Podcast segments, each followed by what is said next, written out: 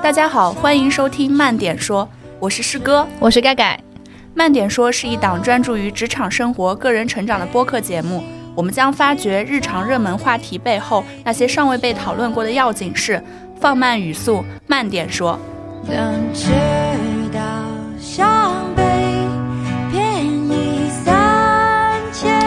呢，我们打算聊一聊关于职业成长路径这件事情啊。如果你也面临着这样一些困境，比如说做了太久这一行，觉得有点瓶颈了，想要转行，想要辞职，欢迎和我们一起在评论区讨论，找到你的同伴，一起来度过这段非常珍贵而且能够有一些沉淀和思考的时间。嗯，想到这个选题呢，其实起因是来自于上周在和盖盖聊天的时候，我们聊到他最近的一些关于找工作的一些思考和个人未来的发展。我们现在也越来越觉得，在职场中很难找到一条线性的、不断上升的，呃，可以去借鉴前人经验走过的路去 follow 的这种所谓的 career path。其实现在的职场是越来越流动的，它会有非常非常多我们意想不到的要素出现。所以在这种情况下，我们去如何思考自己的职业发展，如何去规划自己的职业路径，就变得尤为关键。所以今天呢，我们就来聊一聊这个话题。首先，我们就先请盖盖来回顾一下自己的这段 gap 的时间发生了什么，你自己又有哪些新的思考？我本来以以为裸辞这个事儿是我的一个保留节目，但是我们今天只聊裸辞之后我对职业成长是怎么想的啊。嗯、其实其实，在裸辞之后呢，我的时间安排大概是第一个月我在复盘过去的事儿，脑子很空。我其实第一个月在想的事情是怎么把过去的一些职业的东西想清楚，把我的一些想法理清楚，然后。等到第二第二月、第三个月的时候，就是在一个放空的过程，一个自由探索的过程，没有想太多关于职业上的选择和思考吧。其实更多的方向，我会专注在说未来我想干什么这件事情，而不是说呃我能干什么这件事儿。所以其实我更多的方向是放在了我依然想去沿着我第三份工作的路线去走，依然希望能在品牌上，能在这个消费品本身的这个生意上做一些探索和成长。然后等到第四个月的时候，我开始有点着急，因为当时是有些猎头找到我了，就是前面两个月的时候，有一些大厂猎头基本上根本就不太看这样的机会了，因为我觉得它不是我的发展方向。那我觉得我要敢于拒绝。那等到后面的时候，当时的面临的情况是，我想去的那些消费品品牌的方向并没有很好很好的机会，然后再加上嗯、大厂猎头又来找我的时候，我就在想，那我是不是回到一个我熟悉的解题的逻辑下面，对我来说更加适合。我又重新去看了一些这样的机会，然后这样走了一圈呢，我发现整个就是一个挣扎的状态，就是你目标没有那么清晰，然后你因为这段时间内你人的焦虑感需要一个熟悉的东西来去承接，所以你又呃回到老路，所以整个的职业状态是这样的一个撕扯的状态，嗯。那我们把这个问题如果拆的具体一些哈，嗯就是呃，我印象非常深刻，在我们前一次见面的时候，你有跟我说自己的职想法大概是三到五年在一个行业里面，因为你可能前面两份工作待的时间都并不是很长，然后你想到一个可以接得住你的地方去沉淀。那我再回想你可能当时呃有猎头来找你的时候，你发现那些曾经你熟悉的工作没有兴奋感，所以这三个阶段是不是就是发生在你裸辞的时候？你不同阶段对于自己的一个认识知，然后这个认知可能还没有被定型。就其实到现在，对于未来去做什么样的事情，你还是保持着一种比较开放的态度呢？嗯，我觉得是这样。我觉得所谓在一个行业里沉淀三到五年，我现在做的事情并不是一个换行业的事儿。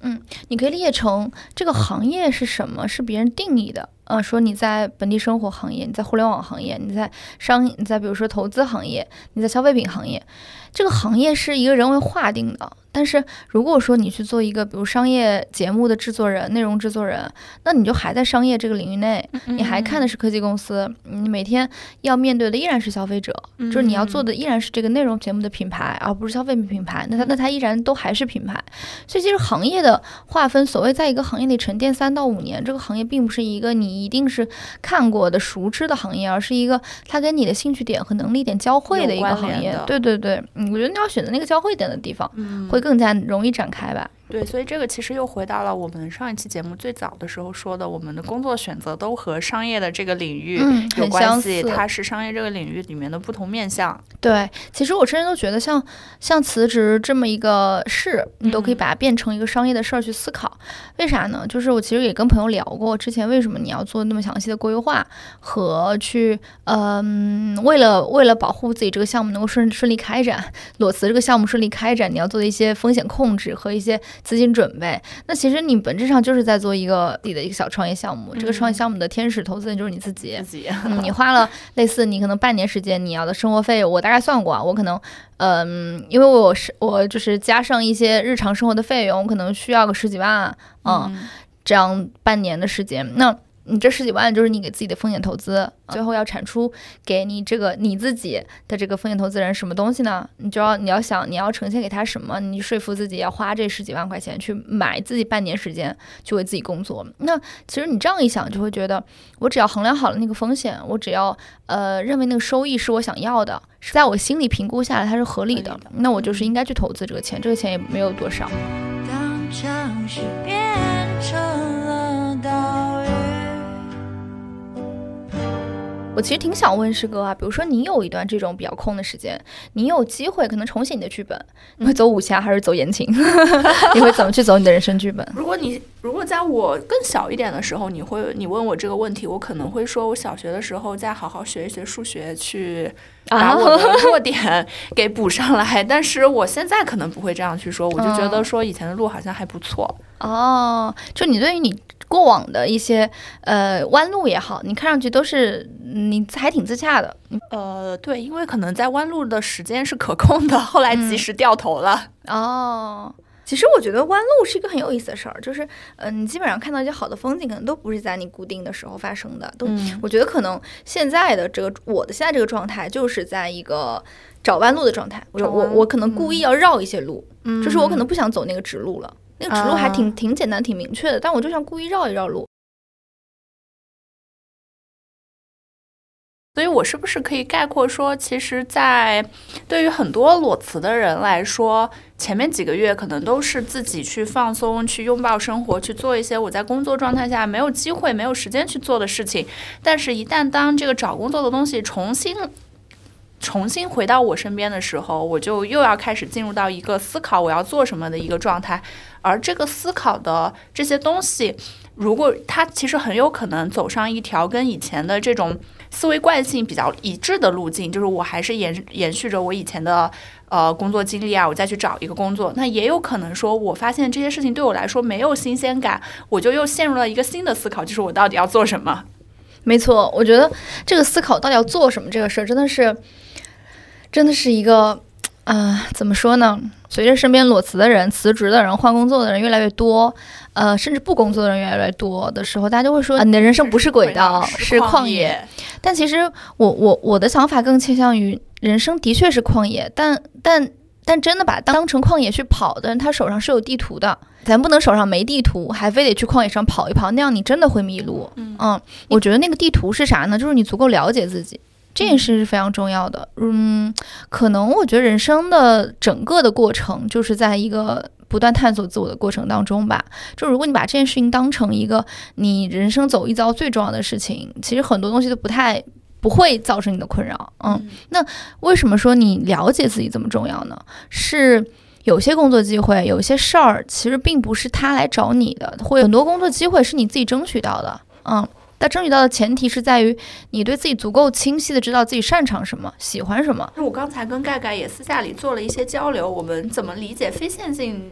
这个事情哈，嗯就是没有职业 career path 这个事情，就是盖盖盖会觉得说这个 career path 可能在他的脑海里本身就是不存在的，对就是这个东西可能也是我们 通过 学习习得来的一种思维定式，就是认为这事情一定是从一个小到大，一个从可能没有那么好到更好的一个阶段去发生。但其实呢，呃，可能职业选择就是一个。就是一片一一片草原，它就是需要你把这些散点连成一个面，嗯就像是可能你未来做的事情，它其中有一个部分是跟你现在的工作是有关联的，它未必发生在同一家公司，也未必发生在同一个领域，但它可能恰好是你最擅长的那个事情，所以你可以把它的能力从 A 迁移到 B，这个是我觉得说现在的一个还蛮有意思的点，也是我在盖盖的这种思考中能够看到的，可以遵循的一个内在的逻辑。嗯，没错没错。其实关于职业非线性的发展，我觉得可能有个点还挺重要，就是职业虽然我们认可职业是非线性发展的，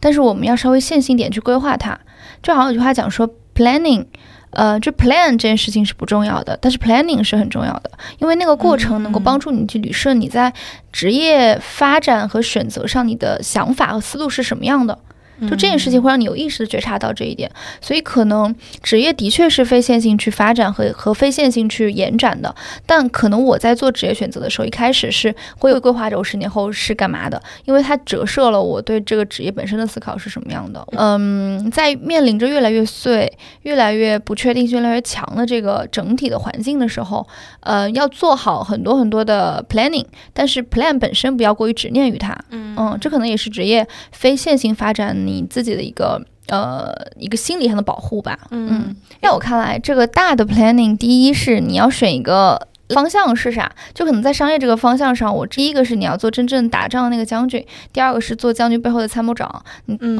哎，所以打仗的将军和参谋长，他们各自对应的角色是有什么样的不同？比如说，我的将军对应的可能是什么类型的公司，什么样的一个岗位？有没有一个更具体的画像？打仗将军可能是呃直接拿结果的人，就是对生意结果负责的人。所以我可以理解成，比如说一个品牌的呃，比如说销售，他最后考核他的是生意指标。是我卖了多少钱，卖了多少这销售额出去。参谋长其实就是偏向于战略，偏向于商业分析，偏向于我后台的一些呃看竞争、看市场，然后看产品。其实，嗯，它更多提供的是一些信息价值和一些呃和和一些认知价值吧。所以，它大概是参谋的一个角色。哎，我觉得这个特别有意思哈，就是其实两个角色，我现在按我自己现在工作到现在的理解，它要求的一些能力，包括你的性格特性，可能都。完全不一样，嗯，诶，对，它是完全不一样的。所以其实我我在想，你的一个 planning 可能一个大的途径是跟商业有关系，而且这个商业一定是那种相对来说跟结果会有关系的，就不是说做后台完全后台支持性的，就你对那个结果还是很渴望。嗯，我觉得这是我对自己的一个误解。这就是我在这次 gap 里面想明白的一个一个事情，就是呃，为啥呢？就是我我通过一次次的问自己，到底我想做什么？我是想，就是我的兴我的我的兴趣点和别人对我的期待，和和我认为别人对我的期待，这是个三个事儿。我可能兴趣点在于分析一件事情，它的商业逻辑是什么？我想明白一个事儿，提供一个事情的认知价值是我特别感兴趣的。然后我认为，我认为就或者说别人对我的期待，有可能是你要拿到商业结果。我认为别人对我的期待，有可能是我要 run 好一个品牌，那它一层一层是不一样的。对，嗯，我认为别人对我的期待跟我自己的能力点之间就有差别，那别人对我的期待和能力和我的能力点也有差别。嗯，我觉得我要理好这个事儿，但理好这个事儿的过程是一个非常挣扎的过程，因为它约等于是我要认识到自己的边界在哪里。嗯，因为我认为什么事是高级的，和我认为别人认为 什么事是高级的，这东西还有 gap，就是所以说。嗯，我我我，如果说我真的是以自己为核心去找这个工作，去做自己的职业的选择和规划，我一定是非常非常清晰的意识到自己的边界是什么的，而且敢于承认我就是有弱点的，因为一个敢于承认有弱点的人，才能够有优点。高山之所以存在，那是因为有丘陵在下面待着。如果没有丘陵，所有人都是平原。嗯，哎，我觉得这个话题还蛮有意思的。你会觉得这个过程对你来说很挣扎，所以很挣扎。它其实是你觉得你不想承认自己的能力边界吗？对，因为在我心里，拿到结果的人是高级的。我我我特别不客气讲这句话，就是 在我心里，我觉得做战略的同学。嗯，大家都很好啊，大家都这个学学历很高知，然后什么都很强。但是当你没有一个结果去辅助你的时候，你不知道自己在里面产生的价值是什么的时候，你自然而然就会觉得啊，那真正做成一个生意的人他是高级的。我觉得这件事情，但是其实啊，这件事情两两边的能力点，你最终要磨练的东西是完完全全不一样的。嗯，对，嗯，所以为什么我会？嗯，重新说我想回到参谋的那个角色上去，就是嗯我隐隐约约觉得参谋更适合我。我其实很想知道师哥，就是你有没有这样的，就是因为其实做记者，它本质上你你 deliver 就交付的是一篇文章或是一个商业洞察，嗯，然后他发完了，可能他的半衰期半个也就月结束了。就结束了。嗯然后你怎么样通过结果去衡量自己在这个这这件事情上的价值呢？对，特别好的问题。呃，我觉得当时我没有留在我实习的那家公司去了互联网，其实也就是基于这样的考虑。我上次有说，我觉得做商业记者，当时做商业记者的实习生，就是永远是围绕着一个东西的外围去打转，你不知道里面是什么样子，嗯而且你看到了那些人在台上那样的一个表现，你会非常想要去加入他们，成为其中的一个部分。所以呢，那我就想，我也要变成一个做事情的人。但实际上，在互联网的那段经历，包括我自己的一些见识，让我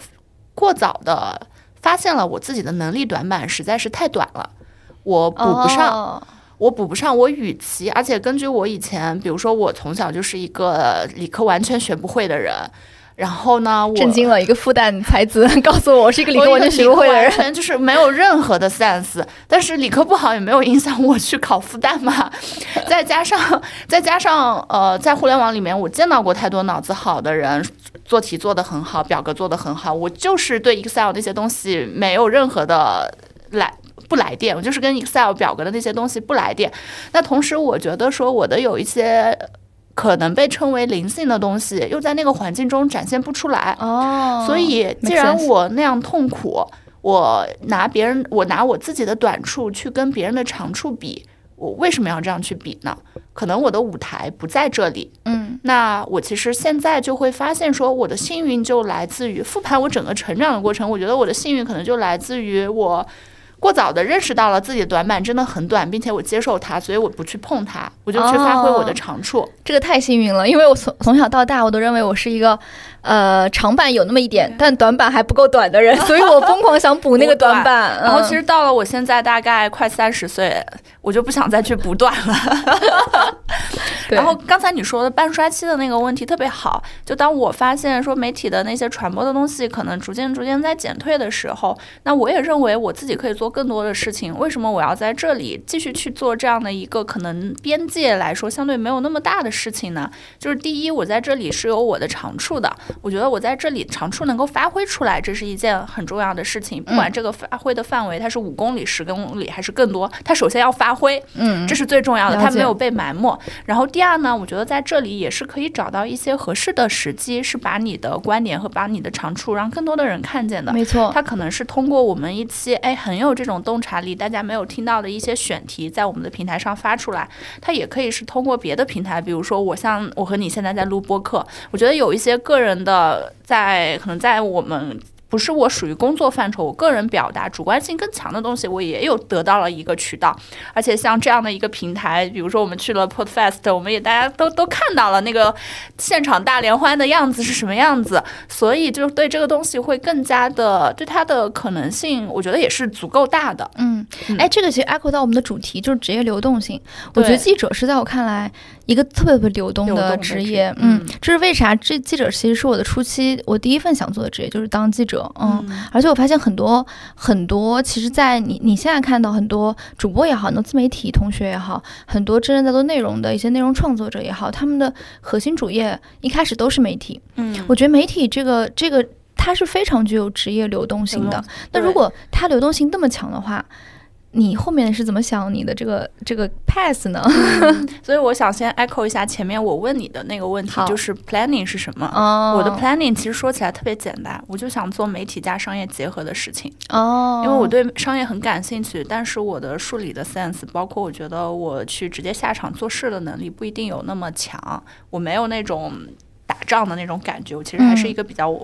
温室里面的。小孩儿，嗯但我觉得商业这个东西确实对我来说是一个很有魅力的。大家在这里面怎么想，怎么去做事情，我们现在嗯感受到的，不管去商场啊还是去一个街区，还是去任何一个店里面，其实这些城市给我们好的感觉都是从商业带来的。对，所以我非常喜欢它这一点。然后第二呢，媒体这个事情又是我擅长的，而且在商业媒体的领域，我觉得相比说其他的可能一些呃社会新闻啊等等的这些，它可能能够触及到的这个边界，其实还可以再更广一些。比如说，我可以接触到品牌，我可以接触到其他不同的这种职业的面向，所以它其实也是拓拓宽了我职业的一个边界性。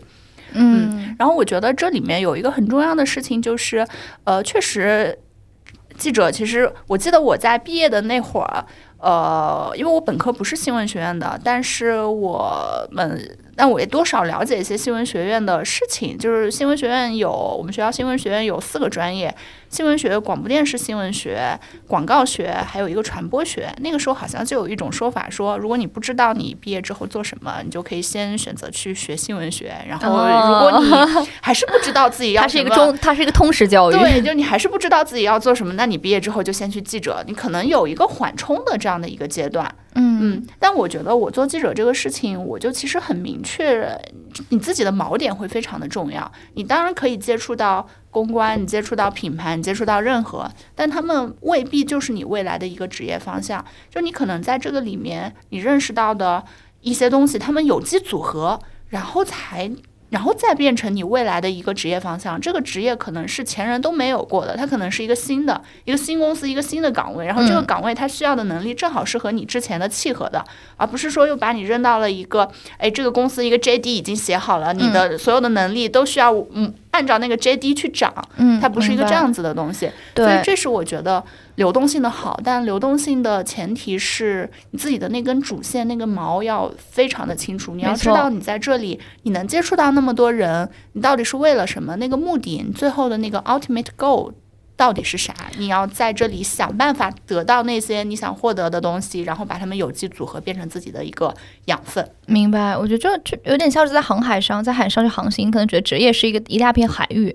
你没有一个航道，但是你需要有航标，就是有很多的塔，很多的航标在那里的。嗯哎嗯，其实我觉得记者这个行业，它的流动性是长在哪儿呢？是长在它的能力点是在围绕着人去建造的，而不是围绕机器。对对对，很多的。这个其实我跟一些从互联网出来的朋友，我们有过一些讨论。就是我认为说，如果长期可能在互联网的平台上工作，自己的能力是不够落地的。比如说，我去处理一些活动，我去处理一些分析的事情，它都是依附于这个平台的，嗯都是基于这个平台的规则、玩法，这里的人去做的。但如果我没有在这家公司，我换到了一个就是现实生活中的一个环境，我要跟很真实的人去打交道，可能那些方法就是没有办法再 work 的。明白，你甚至语言都拉不起，语言体系都说不清楚，对对焦和拉齐到底是谁是对的，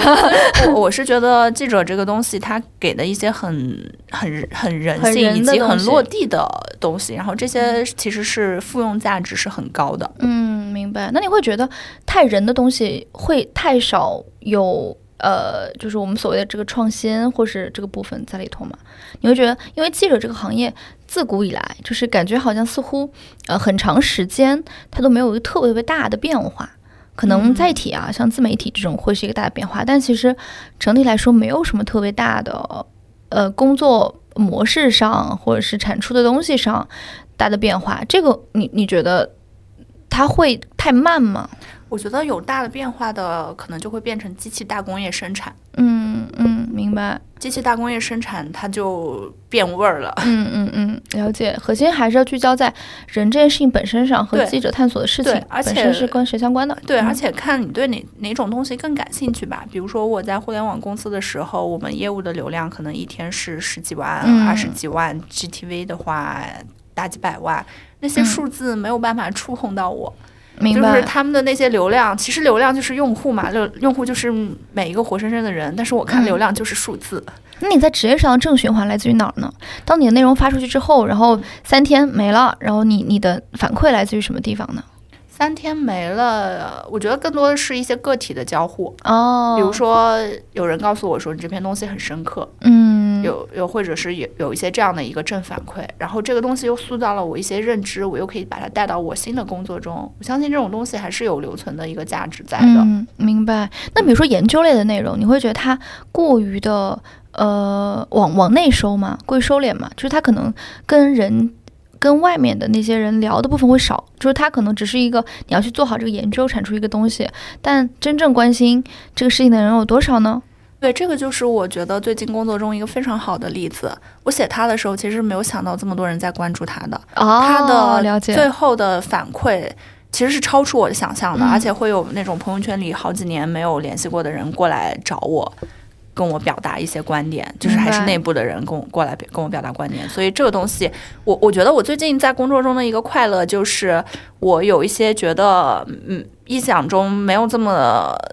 受关注的事情，它其实是受到关注的。明白嗯，哎，我觉得这也是职业流动性很大的一个一个一个点啊，是在于啥呢？是在于我们都特别低估职业在流动过程当中产生的能量。我们认为这个水从 A 流到 B 就流过去了，但 A 到 B 里面是有动能的。就这个部分嗯怎么理解？就是是在于说你在。转换和再去做这件事情的时候，它本身产生的一种很大的给你带来的正向能量，我们是低估了的。对嗯就类似类似什么呢？类似我我在看下一份工作的时候，我会怎么去想这个问题？我希望它是一个能产生表达的东西，表达的形式有很多种，播客是一种，文章是一种，然后内容是一种，然后可能产生一个产品是一种，然后卖个消费品，或者我希望它这个表达是能够呃有一个客体在的，就是它是能够表达了什么的。那这个东西，比如说，可能我在美团做商业分析，我不知道我在里面能够表达些什么。可能别人看到美团的时候会想起我，但是又那种怎么样呢？他们不会表达出来任何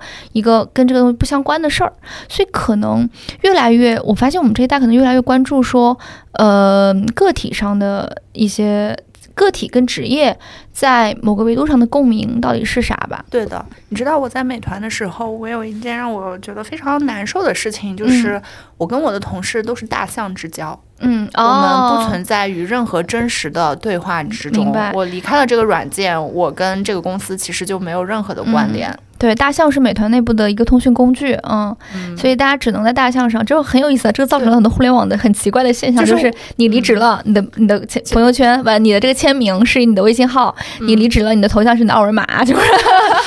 所以我，我我我现在觉得说，这个工作产生了一些真实的交互，是在现在的是是我现在考量一份工作中很重要的一点。嗯，明白。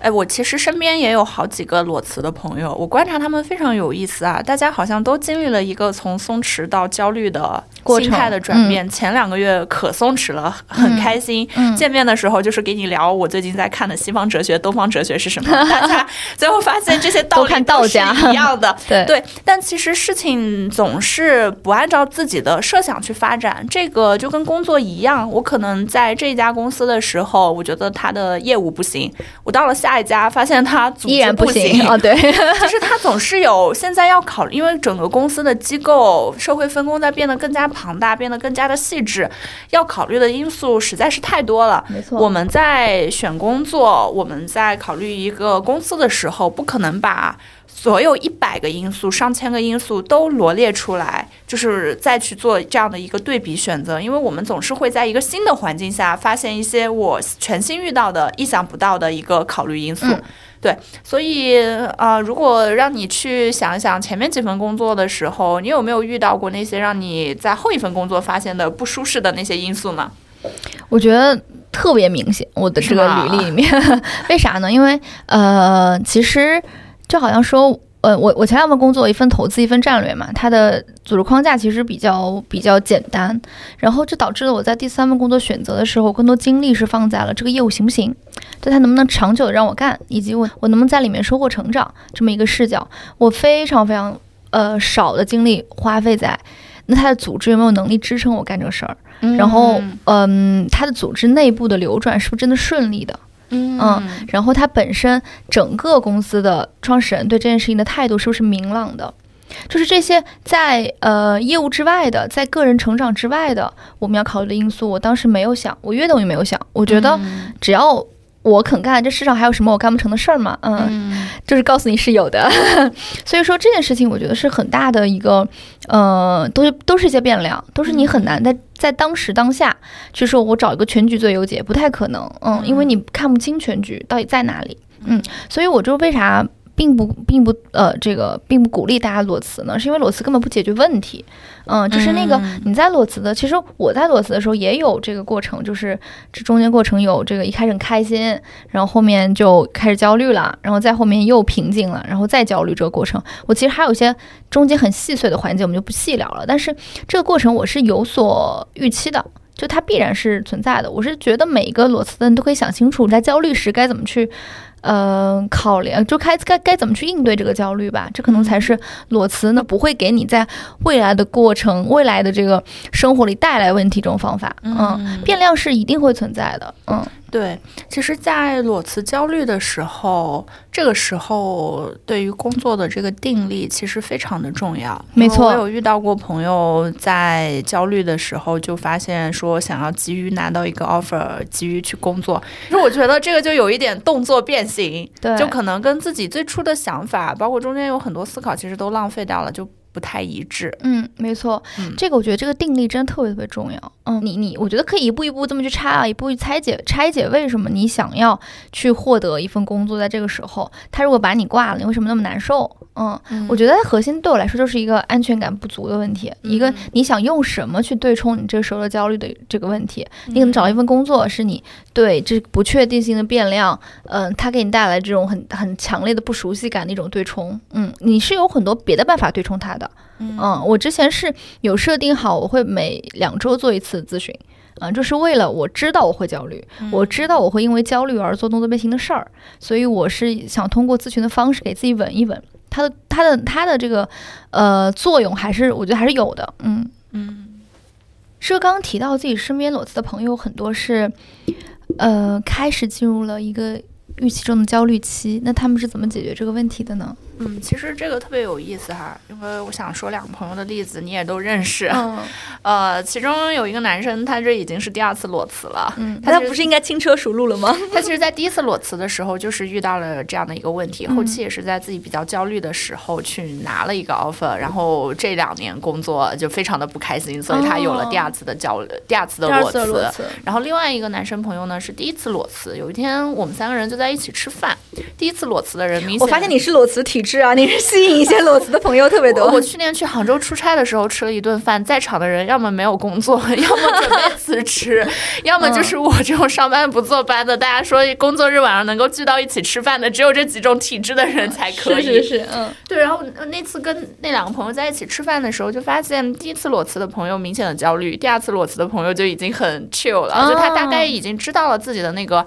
心路历程，就他哪怕发现说自己好像到现在也没有但是我也不着急，因为如果我着急的话，我又会陷入到像上一次同样的那个困境中，我可能找的这个工作，在我接下来的两年之内，我还是会遇到很多的麻烦。哦，所以他认为这个事儿其实也不是很重要。我这个阶段的存在，并不是为了让我去解决它，只是为了让我去度过它。我只要把这阶段度过就可以。我可能很理想化的给了第一位裸辞、第一次裸辞的朋友一些建议。我说，如果你现在其实还没有一个比较理想的 offer 的话，可能就是说让你离自己想要接近的事情、想要做的事情更加的接近。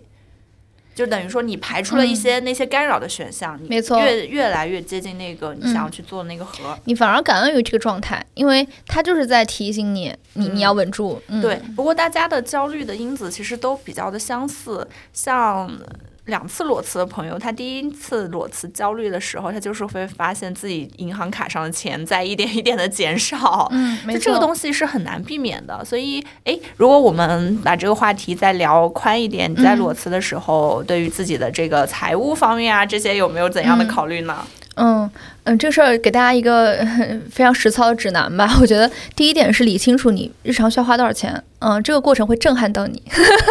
就是啊会震撼到你，你日常之前花了多少钱，然后你一些刚需会花多少钱。我在发现我在上海这一个月我得花一万块钱的时候，我已经震惊了。我说我怎么能花这么多钱？然后我一拆，我发现七八千是必须的。但这个时候，我开始有一点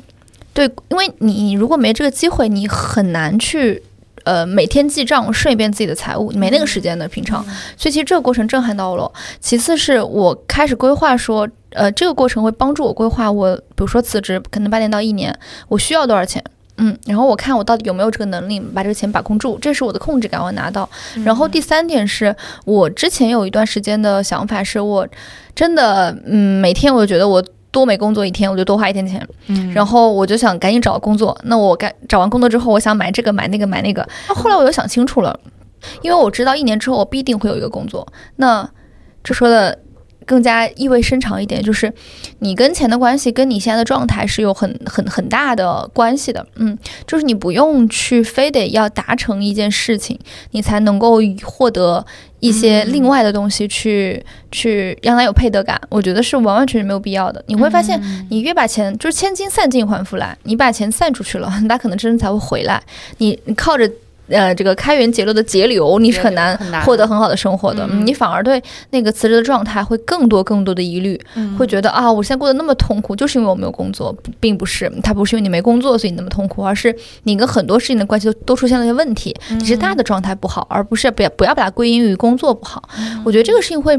嗯，它会延展到说你在有工作的时候，如果你觉得哪里不舒服不好，呃不要简单归因于我工作不好，你又去裸辞，裸辞完了我依然不好，简单归因于我没有工作，你就走入了一个循环，哎你再也走不出来了。这个真的特别好。就是发现，其实现在我我觉得刚才就就如果 echo 到我们刚才说的这个里面的那根主线，那个 planning 特别的重要，不然你就会一直在我这个工作不行，嗯我要裸辞，我裸辞之后我生活不行，我要工作，对我工作之后发现这工作又不行，这样的一个恶性循环中。对，而且我我是觉得说在，在在做选择的过程中，肯定都要有一些取舍。第一个是取舍自己的长短板，你可能要放弃一些自己就是做不来的事情。然后第二个呢，你也要放弃这些公司里面的一些短板。你可能组织不行，诶，但业务是你想做的，你可能就得接受那个组织。如果说这些业组织上的问题是在你可以接受的范围内，那我就觉得是可以去做的。没错，因为没有什么东西是完美和理想化的，你必须要权衡和取舍。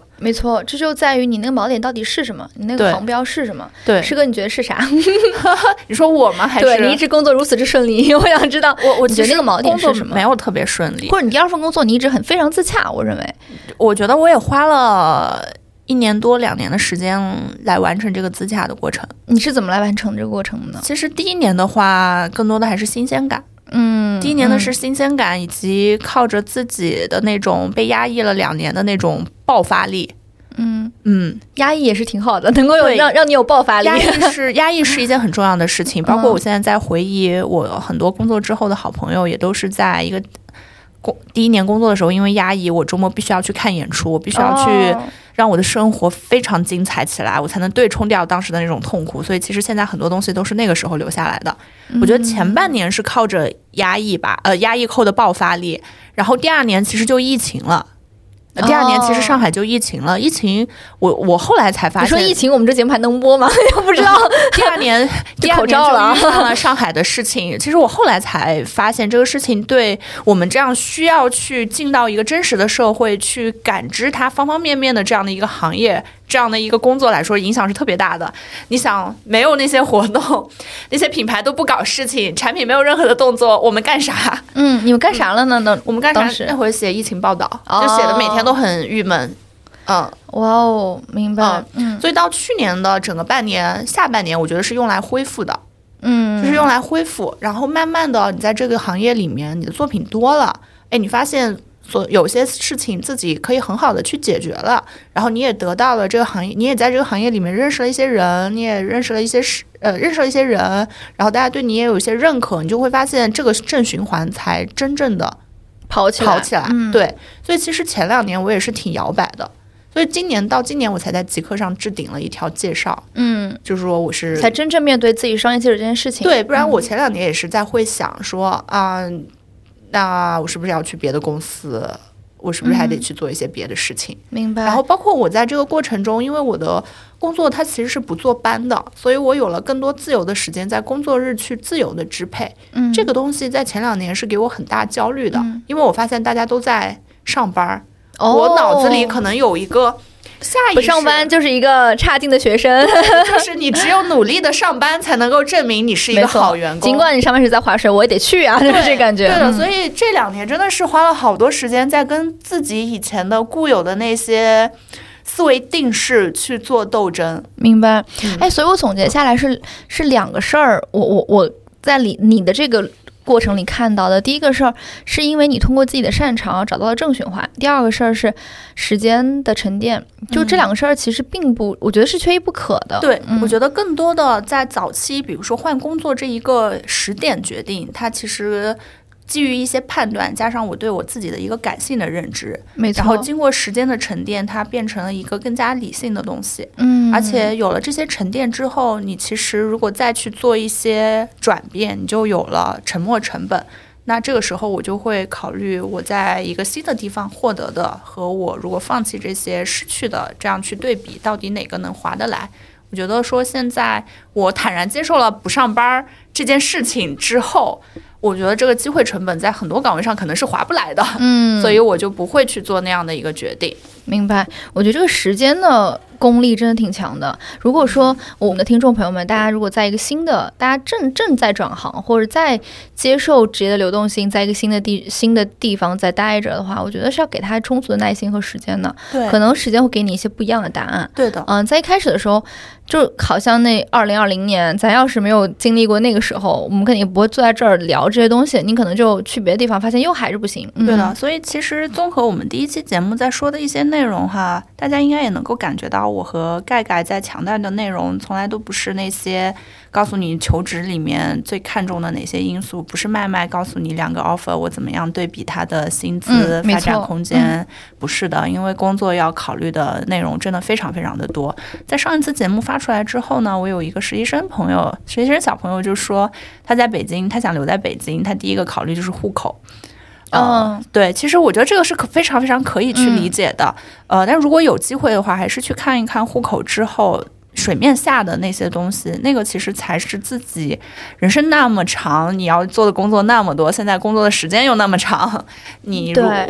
如何很好的去跟这个工作相处，以及自己能不能在这份工作上获得快乐的一个很重要的因素。毕竟嗯工作占据生活的时间，它真的很长很长。没错，其实我觉得第一点是我们能够去理解世俗所谓那些选择的因素，他们也是合理的。合理的，然后对，然后并且告诉自己，我接受那些因素也是可以的。对的嗯。然后其次是你要相信你自己是一个非常有独立人格的人，如果他不适合你，你会感觉到的。对就你最终啊，我我认为命运给所有人的剧本都是兜兜转转让让他让你成为你自己，嗯就是他一定会围绕着你自己生长出来一条路径的。对他可能会绕路，可能会不一样，但是嗯，你要相信，你只要给他时间，他会回到那条该走的路上来的。嗯我觉得这一点还是挺重要的，对于职业来说。嗯，我觉得在工作中，如果去考虑一个工作的是权衡它的考虑因素的话，大概就可以分成两条线：世俗因素和那些像我们说的那些更为理想的因素。嗯，就其实两个线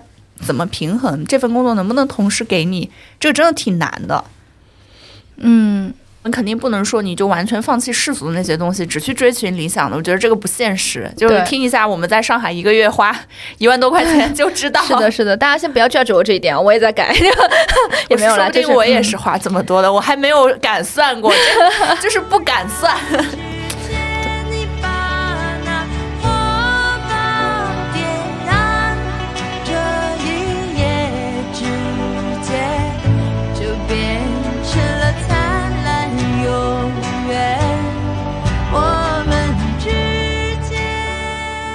盖盖，我们刚才聊到了边界这件事情，嗯就已经提到了你现在已经开始逐渐能够承认有边界这件事情的存在。嗯呃，所以我想让你回顾一下过去几份工作中有没有哪些东西是让你觉得非常舒服的？对于你这样的一个全能型选手来说，哪些东西是特别舒服的？你觉得说这个舒服的感觉如果不保持下去是很难受的呢？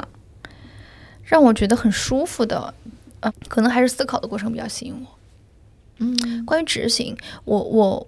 嗯，我觉得也不知道是不是因为我第三份工作的时候，那个执行的结果其实并不是令我那么那么的满意啊，所以可能我在这里面面临的是失败。但是你说一次性一次的事儿就会断定你并不适合这个吗？我觉得也不一定。嗯。嗯，哎，所以其实如果换到比如说跟另一群人，呃，可能一起工作跟另工作去嗯做那个执行，或许你就是 OK 的。对，比如说组织上它更完完整和完善一些，嗯或许我得到的这个指导可能更加明确，或者它就是一个成了的事儿，我积累的经验也会不一样。嗯哎，但是组织这个事情它其实是不可控的。有哪些你觉得是你个人可控，你特别想做，或者特别就完全不想做的事情？呃，我特别想做或完全不想做我的事情。可以跟你说，我特别不想做嗯 PPT 和表格，就是放在任何一个组织中间，哪怕这个组织特别好，我都不想做。哦，我完全无所谓做 PPT 和表格。嗯嗯，我觉得我没有什么哦，我特别不想做的事情是，呃，去就是我们叫 proofreading，就是就是你这个表出错了，你给我对一遍哪里出错了，嗯就这种事儿就我我特别不喜欢，它完全是一个你勾记关系重新做一遍，就是你勾记上重新搞一遍，然后去测，比如说这个你就我觉得我这个我觉得这个数仓有问题，啊我去对一遍，然后觉得没有了，那排除，然后下一个，啊我知道这个事儿我不愿我懂，意做，我也非嗯常讨厌，我就是我觉得挺好数据有关的我都很讨厌。哦，所以，所以你觉得哪一类工作可以让你避免去做这种工作？哪一类工作可以避免？就完全可以。以不遇到这一类的工作。就就是我，我之前特别讨厌去做数据嘛，我互联网任何一个公司去做运营都不可避免的遇到做数据，做数据，那我我就真的是不想做下去了。哎，但你现在做商业记者不需要做财报吗？不需要看财报吗？它的难度没有这么大，嗯那我不需要从十张表里面去跑一个数据，我也不需要自己写 circle 了。哦，明白。嗯对，的确是。其实，嗯，对于你不用做数据，我可能更想更多还是我愿意做啥。比如说，我特别愿意跟别人聊，嗯，跟别人跟别人去沟通想法，然后最终我们有个结论，然后这个结论拆成动作明确，我们要往哪里去推进。嗯所以我觉得我特别适合做线下活动，做内容方向的东西的执行和推进，就是这个原因。我觉得它是一个能够发散你的思维，想出来一个东西，然后把它拆成一步一步，然后去落实到位，且这里面不会包含太多和目标不相关的一些东西，它是围绕着目标去走的。我觉得这个东西会。就会比较，我我我其实我那天发现，我其实特是是一个特别适合、特别擅长于回答问题的人，而不是一个擅长于提出问题的人。嗯，我是一个特别擅长于满足别人需求的人，而不是一个提出自己需求的人。这个点就会让我对目标感的要求很高。我得需要知道这个事儿的目标是什么，我才能够去好好好的完成它，我才能有那个安全感和掌控感。嗯，我觉得在工作里这个东西也是跟人生的活法一脉相承。嗯，那你说的这一点好像特别像你说的参谋长，就是对吧可能那个目标已经被打仗的人定好了。对对，哎，其实说到这么多，我们觉得归根结底，到现在，在一个非常长的工作历程中，不管这个工作是在一个大的版图内，还是在一个线性的事情上，我觉得核心有一个很重要的观点，核心有一个很重要的点，都是先理解自己。对，要先了解自己到底到底喜欢什么，不喜欢什么。我觉得你刚刚那个提问的方法就很好。我觉得每个就是听众朋友们，我觉得特别建议大家来问一问自己，就是你在过往的工作里面，你有什么特别喜欢的、不喜欢的东西吗？如果说那个事儿你要避免，然后然后然后你要做那个喜欢的，什么样的工作是包含了那个喜欢的，且不包含那个那个你不喜欢的呢？我觉得这个点是还挺好的一个思考的方式。嗯你，之前还真没这样想过吗？呃，这或者这么说吧，我一直在考虑什么事情是我喜欢的。我其实没有，因为在我的观观念认知里，一个是一个一个事儿，只要是我喜欢的，我能忍受那个我不喜欢的事儿。嗯就他们俩如果是同时存在的都 OK，嗯但是我必须的核心它是我喜欢和想要做的事情，而且它是不是我擅长做都不重要，我会把我想要的程度优优先级高于我擅长。所以它就会变成我一直在寻找一个特别难解的题目，然后把这个题目打下来，嗯。才能够证明我是重要的，才能够获得啊别人的认可，怎么着也好，我自己的这个认可也好，会是这样的一个思考路径。嗯嗯嗯，我我跟盖盖其实我们在学生时代都属于那种比较全面型。在我跟盖盖的区别就是，我有我确实真的是怎么都学不来的理科，所以这个其实我感觉也后也影响到了我后来我对于工作的体验。就我发现我有的东西真的就不会，就是做不过别人。嗯，但但这件事情你知道吗？就是他给我带来的影响是非常大的。什么影响呢？就是我会认为理科人、理科好的人高于文科好的人。啊，我我也你会有这样的我会，想法我到现在就是平等的崇拜任何一个学理科的人。对我，他可能更多是一个思考的方法，对嗯，他是一个思维的方法，这会导致啥呢？会导致我在后面会认为理性的人天生就高级于感性的人，啊这我又在我学心理学的过程里面把这个想法突破突破掉了。我不我现在并不认为理性的人是高于感性的，嗯我们一定要 value 感性的价值。嗯嗯，就是人决策核心都是那个感性脑做出来的。哎，你知道我的微信签名是啥吗？哎呀，我现在就想看一眼你的微信签名是啥？我的微信签名是“感性万岁”四个字，哦它来自于林宥嘉的一首歌。嗯就我当时是在林宥嘉演唱会的现场听到这四个字，然后火速改了签名，中间几次兜兜转转，我现在又把签名改回来了。嗯就我觉得说，我可能不需要去做那么多的商业上面的 decision making，所以其实数据那些东西，现阶段对我来说，它可能工作上重要，但是比如说你回到我自己的一个生活中，我还是觉得说尊重自己的感觉最重要。感觉难受这件事情是没有办法骗人的。没错，而且你不要在你感受感觉到很难受的时候，告诉自己这个难受我还能忍一忍，这个事儿我是这个题我是会的，我来解一解，我来尝试一下，我再多多上几节晚自习，我能把这事儿解决，而且不我觉得这是这样的。是有一些天生性在的，嗯就是我天生也不是一个情绪多么稳定的人。嗯，对我，我以前最极端的时候，就是我在美团坐在那里就开始哭。所以我我现在也认清了我自己改不掉这一点，那不不如就去尊重他和去发挥他的对我来说好的一面。对，他就能够能够在内容上去发挥你这一点敏感的特质，能够把它写得更加的饱满和更加吸引人。对对对对对，是是的，是的，是的，是的。我其实，在从刚从美团从互联网公司回到媒体的时候，我写东西我感觉是缺少感受力的。哦，这这是真的，就是嗯包括我同事也在跟我讨论，嗯然后后来是逐渐逐渐，你生活这种恢复，你打开自己，你去接触更多的东西，这些东西嗯才能恢复的。所以有这个长处的话，那我觉得就尊重他。没错，其实这可能就是一种，就是心理学上讲的管道思维吧。就是当你在嗯、呃那个你不喜欢的环境里面的时候，你的眼里都是那个你不喜欢的东西，然后你根本就无法打开。你在那个很小很小的管道里面待着，嗯你打不开你的视野，嗯然后你打不开你的感受力，所以你回到了一个需要你用你的感觉去做触角的地方的时候，嗯你就没有办法张开你的触角。对，嗯所以我们虽然说现在的这个职场它的变量可能会更大。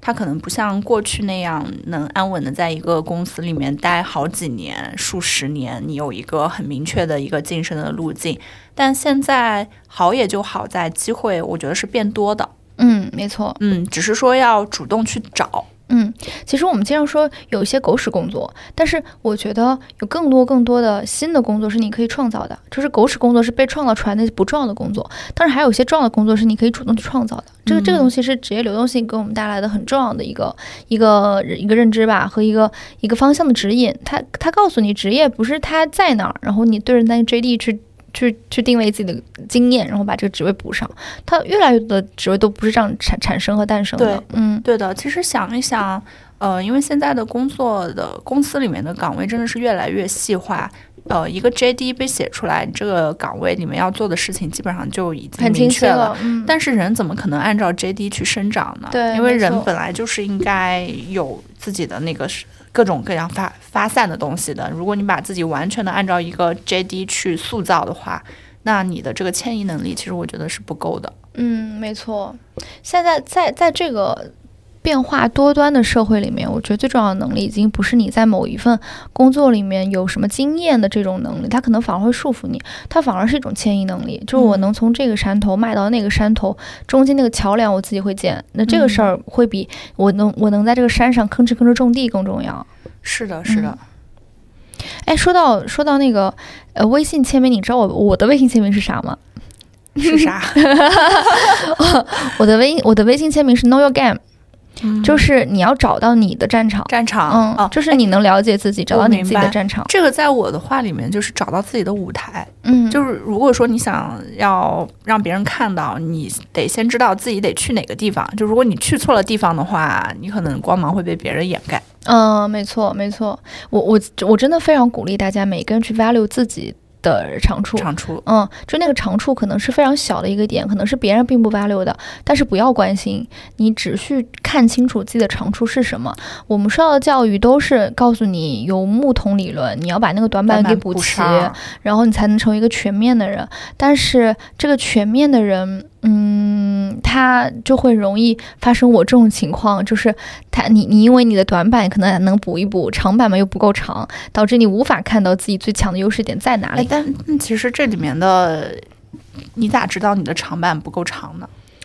呃，对，这哎，我觉得这又是你你另外一个对自己认知上的一个一个点，就是第一个是 value 自己的长板在哪里，第二是你要敢于承认自己是有长板的。对，我觉得很多人都并不敢承认自己是有长板的，just like 他们不敢承认他们有短板一样的。嗯 我上次跟盖盖我们私下里聊天的时候，就在还在讨论我们这档播客的定位。其实嗯有一个点我们俩都非常感兴趣，就是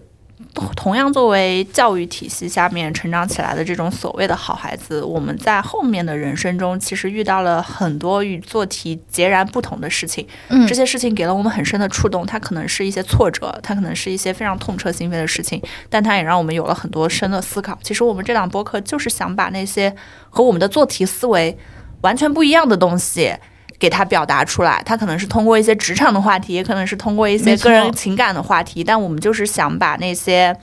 呃，我们想抛开自己的这种做题思维，也是想让大家能够从这里面得到一些借鉴。没错，大家可能在我们的这个节目的生长的过程当中，也也会看得到我们的成长。就是我们可能有时候还在那个做题思维里面待着，对，然后但有时候我们又想啊突破它，所以我们会也会挣扎对的，对的。犹犹犹豫吧。对的，嗯当当然我也必须要说，我觉得我跟盖盖都是这种教育里面、考试里面出来比较幸运的，嗯所以我们受过一，些意义。所以我们可能能够坐在这里去聊这个话题。但是我们觉得说，不管大家是这个考的好的，还是说考的可能没有那么好的，但是多少如果说有这种。呃，考试的思维，那可以来听一听我们的博客。对对对，你可以看一看你的生活里有什么问题是不能不能通过写个解，然后写个答案来解决的。嗯，是的是的，没错，也欢迎大家在评论区跟我们去探讨吧。如果你们想在你们的日常生活里感受到了这种这种嗯每天在做题目这种思维，你可以写在下面，然后我们可以。呃选一些大家都觉得很有意思的，我们来聊一聊，到底怎么去突破这种思维的桎梏吧。对的，嗯所以当我现在在回看我现在在飞书上面写下来非线性、非线性 career path 这个题这个点的时候，我就在想，可能我曾经以以为有 career path 线性 career path 这个东西，其实就是做题的思维，就是你做了 A level 的题，你接下来可以做 B level、C level。对，你在爬职场梯子的时候，对，嗯你会认为职场是有个梯子的，一点点爬上去是可以的。对嗯，但其实那个梯子是挺多的，你还可以跳到别的梯子上去。嗯嗯，你走的是一个马里奥的路线，就是它可以嗯撞啊撞，把那个梯子撞翻，然后你再跳跳到上面去。对那希望说，呃，听到这里的同学们，大家都嗯能够真的是意识到职场的这个路径这件事情，嗯呃，你需要去给它做 planning，但是它的 plan 重不重要呢？不一定。嗯对，哎，这里我还想补充一点，就是呃，知道自己擅长什么很关键，而且机会都是从自己的擅长之处上生长出来的。嗯我可以举一个例子，也是我们共同朋友赵老师，他不是嗯现在卖茶叶嘛？他们茶叶的包装，因为他们团队里面有专门做设计的同学，所以他们茶叶的包装做得非常的好看。然后他们就在那种集市上面被人家看中了这个茶叶的包装，就请他们小 team 去给别的品牌做这做种包装装设计。嗯哦，所以其实你哦，流动出来的机会，对，就是你不知道机会在哪里，但它一定是从你擅长的那个点上长出来的。嗯，没错。哎，这里我会有两个问题想问一下石哥。第一个问题是你怎么找到你擅长的点呢？你咋找到的？擅长的点啊，我我我曾经也不认为我擅长写作这件事情，直到现在我也没有认为我多擅长写作。就如果我拆解。记者这份工作的一些要素，找选题、做 desk research、阅采访和最后成稿，我的能力是找选题，我觉得是第一的，因为它是一种、哦一种感官，嗯对一种感官，知一种对于生活的这种把握和自己的那种，就是就是以感情上的东西，嗯 就还是一个感性至上的人。对，然后但是我觉得我的写作技能在这里是够用的，嗯，我一定是一个基准线以上的。啊，它其实商业的报道，它也不是说我多需要文采这种，它更多是一些逻辑，就是你的逻辑是足够扎实，它可以步步去推进你的这些内容的。呃，然后我觉得在这里也是经历了一些事情，让我发现我可能有这样的一些长处，就更多的是来自于实习时期，嗯，你你的尝试最后对就是找到了一个你觉得你能对，够就是得够用的去东西。试，就是得去试你做这个事情的难度，你接受它的程度，你的学习的能学习的速度都比要做其他的事情快。那这个东西可能就是自己去擅长的。明白。而且，当它成为一个职业的时候，它不可避免的会遇到一些反复，就重复。当它重复的时候，它没有让我难受到像做表格一样，我完全不想去做，它是可以接受的。嗯，我它明白。它哪怕大量的重复，它也是相对可以接受的。那我觉得就可以继续。而且当这个事情成为了职业的时候，你就会去回想你生命中曾经出现的一些小事情，哎，它就会变成一种哦，你觉得你发现做这个事情，哇，原来真的是有迹可循的。嗯，就类似于我突然回想到，我小学三年级就去就去参加了一个学校的作文比赛，然后莫名其妙就拿了第一等奖。在在在在晨会的时候被上面叫去落抱了一本一一一沓本子回来，哎烤孵蛋，烤孵蛋还是有迹可循的。就这样的事情真的挺有趣的啊！哦，我明白。哎，所以这个擅长我可以理解成，第一点是，呃，你首先是接受，就是你不要纠结于。我到底什么是最擅长的？对，而是先找一个你觉得我还 OK 的事情先做。对，只要它但凡是水平线之上的，咱们先站到这个场子里来。对，它会慢慢被打磨成一个真正的长板。对，对的，对的。大家不用先去纠结说，哎呀，我的长板是啥呀？我找半天找不找不出来。我确实是没有像我，我高中的时候，我们班就有女生可以拿文言文去写作文，那我肯定是没有那个能力。嗯。那个人就是我，但是我现在丢这个技能，果然是大学的，没有没有。哦，所以嗯，哎，我还想到一件事，就是你让我从从小回想起来，就有什么事情是自己没有别人拿着鞭子抽我，我还会主动去坚持去做的，就无意识的坚持去做的。第一个可能是写日记，就我不讨厌写这件事情；第二个就是去唱歌。哦，那下次我们的片头曲就用诗歌给大家唱一曲。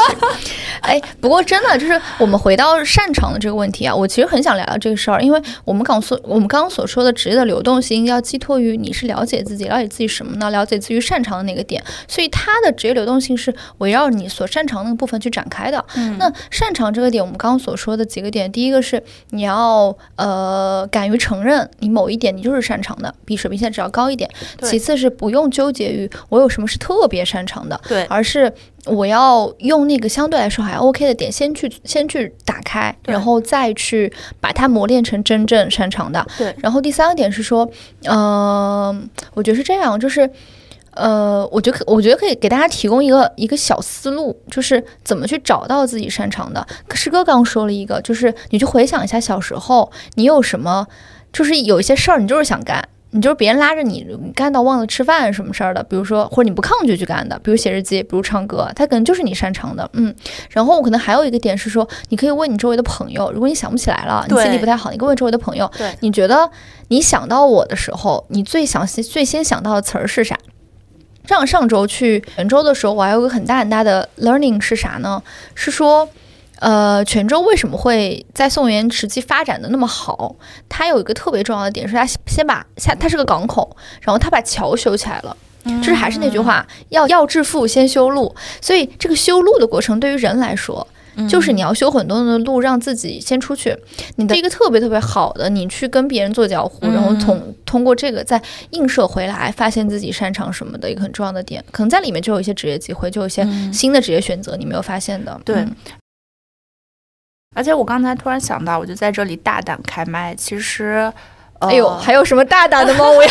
稍微期待一下了。呃，就是其实补短这个事情，也是我们在。教育中，就中国教育，中国小孩大部分被教育的一个思维，嗯，就我可能小学的时候，我要考语文、数学、英语，数学不好，那就赶紧补数学啊。嗯，他并没有说，那你语文好，你多写一些作文。嗯，所以小就教育体系确实是这个样子的。但是长大之后的大家，并不会因为你把那个短板补起来了而多记住你一些，你自己做的也会很难受。嗯，其实大家能够记住你，还是因为你擅长的那件事情。但自己发现了自己擅长某个点，当你想要去找我们刚才说的这么多的机会的时候，有一件事情很重要，就是一定要让别人知道你擅长这个事情。嗯，我们就经常说给宇宙发信号，我先把的 WiFi 打开，打满格才可以告诉别人，别人才知道你有，然后他可能有一些事情的时候，他也能够想起来你再来找你。哎，这件事情我感受特别深刻，就是一定要把自己的 WiFi 信号打满格，然后把那个信信息给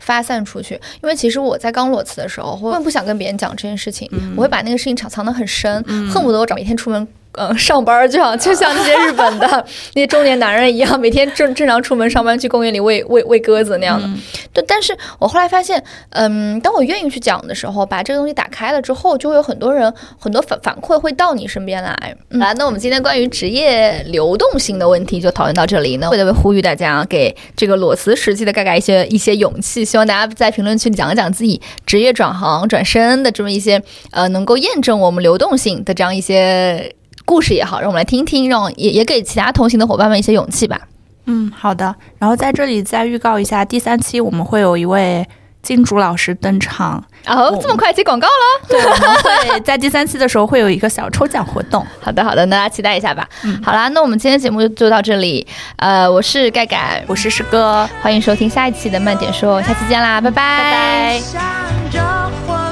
好了，好了，好了，好了，哎呀呀。